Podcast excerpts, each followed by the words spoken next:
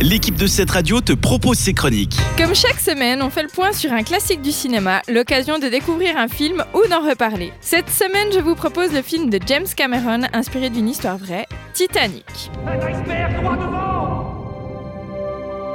Le Titanic était surnommé le paquebot de rêve. Et il l'était. Il l'était vraiment. Très bien. Ouvrez les yeux.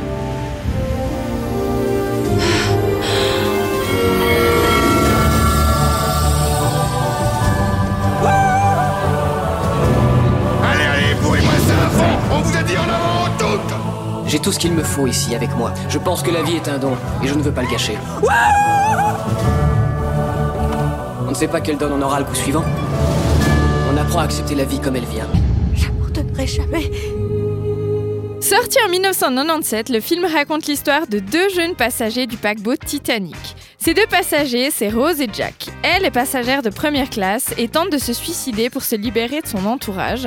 Lui est vagabond et est arrivé un peu à la dernière minute en troisième classe pour retourner aux États-Unis. C'est lorsque Rose tente de se suicider en se jetant par-dessus bord qu'ils se rencontrent et là, c'est le coup de foudre. Cette histoire d'amour, aussi belle et tragique qu'elle soit, est également purement fictive. Et oui, les personnages interprétés par Kate Winslet et Leonardo DiCaprio sont une invention de James Cameron.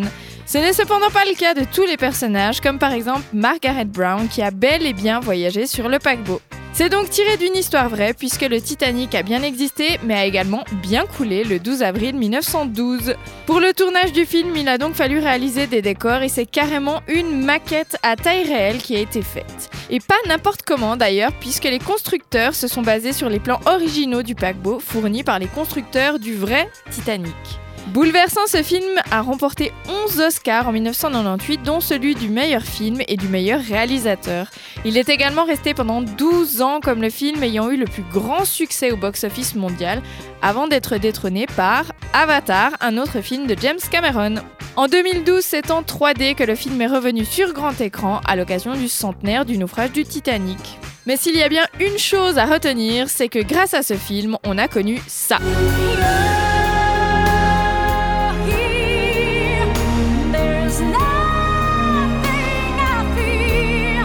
La chanson My Heart Will Go On, signée Céline Dion. Alors je sais pas vous, mais moi j'aime toujours autant hurler les paroles de cette chanson. Donc si vous ne l'avez pas vue, je vous recommande mon classique du cinéma de cette semaine, c'est Titanic avec Kate Winslet et Leonardo DiCaprio, et c'est disponible sur YouTube et Google Play.